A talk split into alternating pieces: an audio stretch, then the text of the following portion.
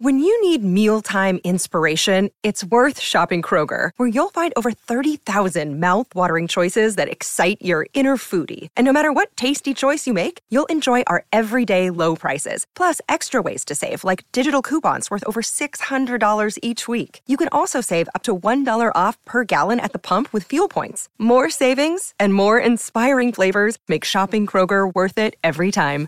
Kroger, fresh for everyone. Fuel restrictions apply.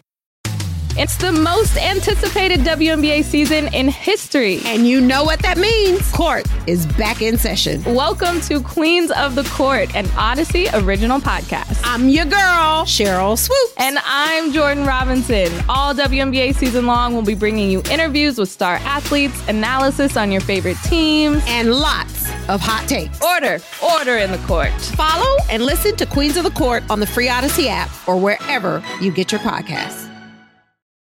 The, the, the, winds of change are blowing through Raider Nation, and Silver and Black Today keeps you up to date with the latest news and views about your Las Vegas Raiders. Touchdown, Las Vegas! With insight, opinions, and interviews, we're on the cutting edge of what's happening now.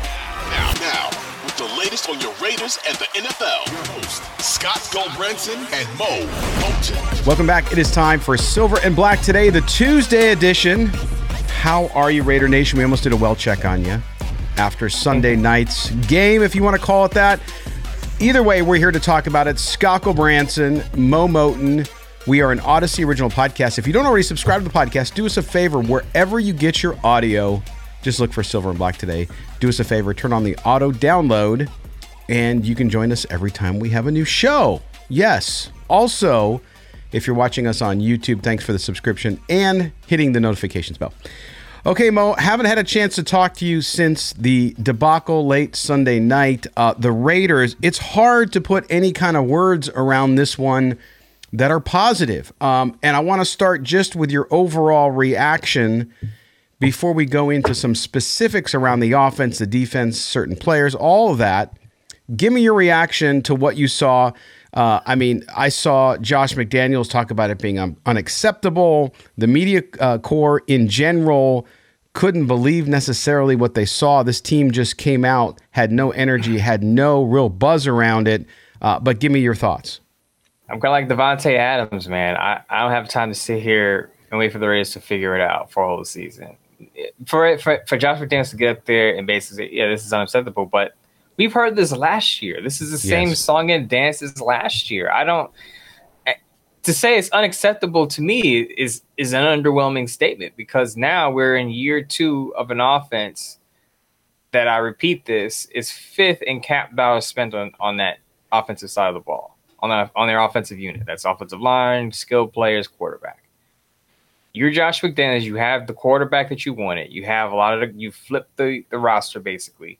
You can't blame the Gruden Mayock guys anymore for this, right? So you got the guys that you want. You got the quarterback that you want You've had two full off seasons.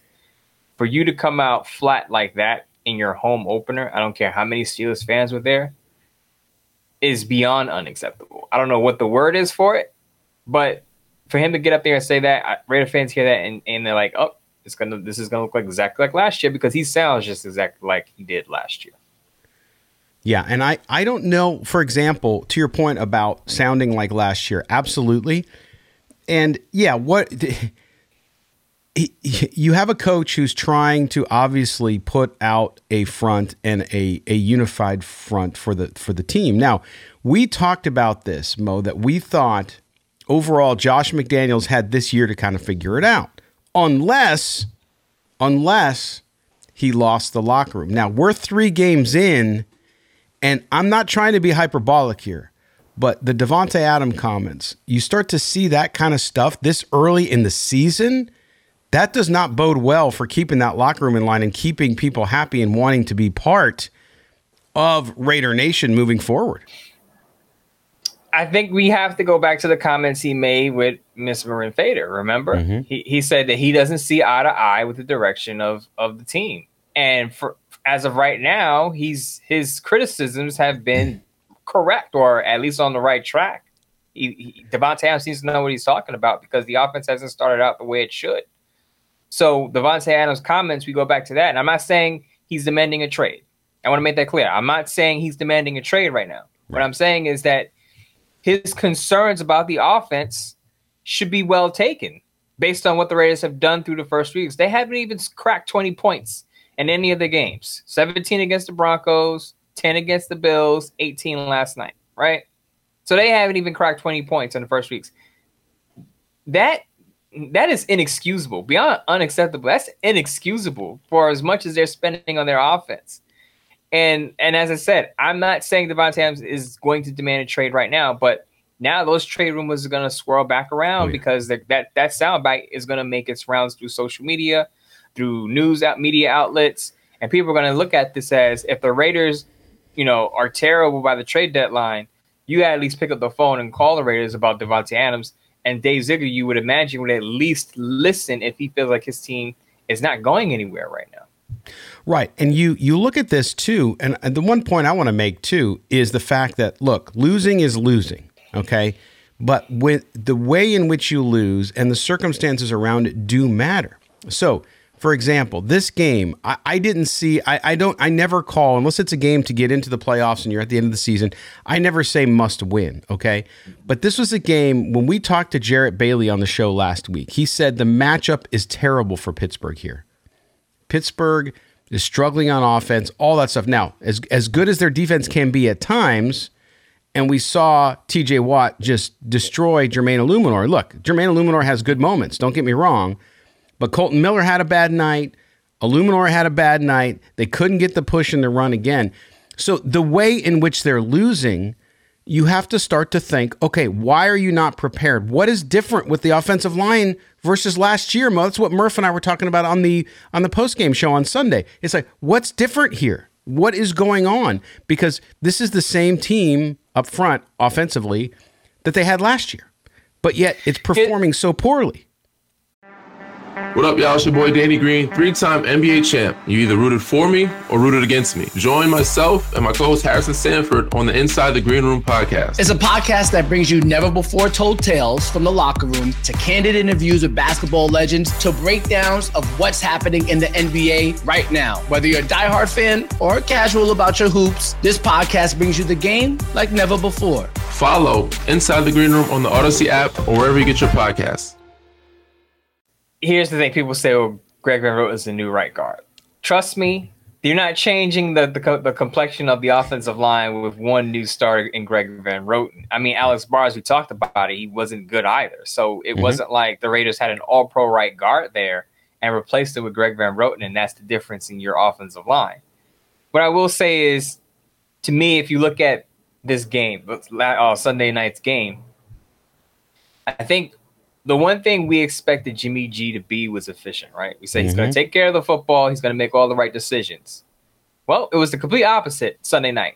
Three turnovers. I know one was late, but his first two interceptions on the ensuing drive, the Steelers scored off those turnovers. So the Steelers scored 10 points off of Jimmy Garoppolo's turnovers. So the one thing that we thought Jimmy Garoppolo would be is careful with the football.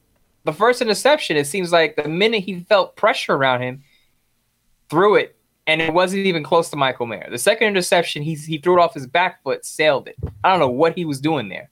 Mm-hmm. Our friend Jose Sanchez of Sports Illustrated said talked about the Jimmy Gimmies in the offseason, right? Yes, yes. Well, there were two Jimmy Gimmies in that game. I again, I don't even count the last interception. It was out of desperation, but the first two definitely Jimmy Gimmies. Yeah, and and again, does not look comfortable uh, even on throws, there, there were a couple nice throws that that Garoppolo had. And when we come back from the break, I want to talk more about the offense. But I think overall, the concern I have here is more around culture. We felt coming into the season, again, it's hard to know because if you're not in there every day, but based on what others who cover the team daily talk about and what we saw the team say, we thought, well, geez, maybe this culture is taking hold.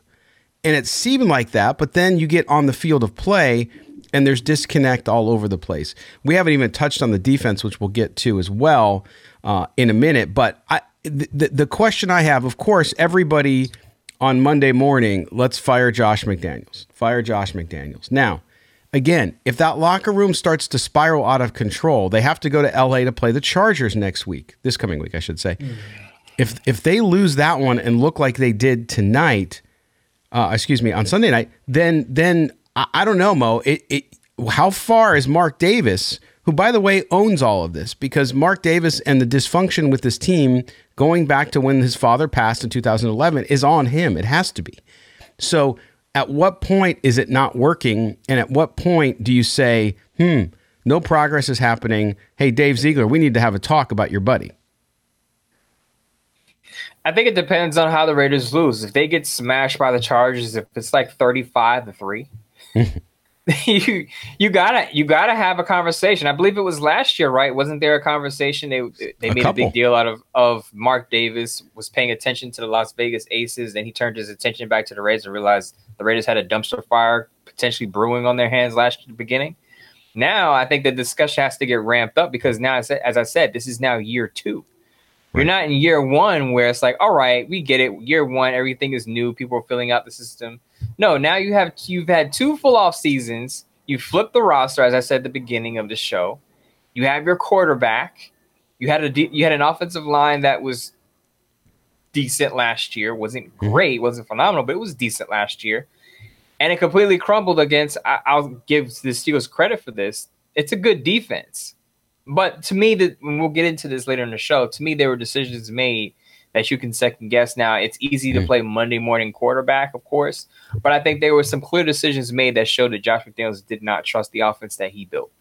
Correct. Yeah, including uh, the field goal at the end of the game, right? I mean, which has become a, a big conversation for folks. There's questions there. You're down by eight, you go for the three instead of uh, instead of going for offensive. Now, again, that's not showing a lot of confidence in your offense. Then why did you go get the quarterback? We're going to talk about the offense when we come back here on Silver and Black today, the Tuesday edition. Hope you guys are all, all right, licking your wounds there as Raider Nation. People are angry and uh, Should be. you know, yeah, they should be. Uh, it was not a good performance. All right, we're going to step aside when we come back. We roll on Moe and Scott here on Silver and Black today. Don't go anywhere.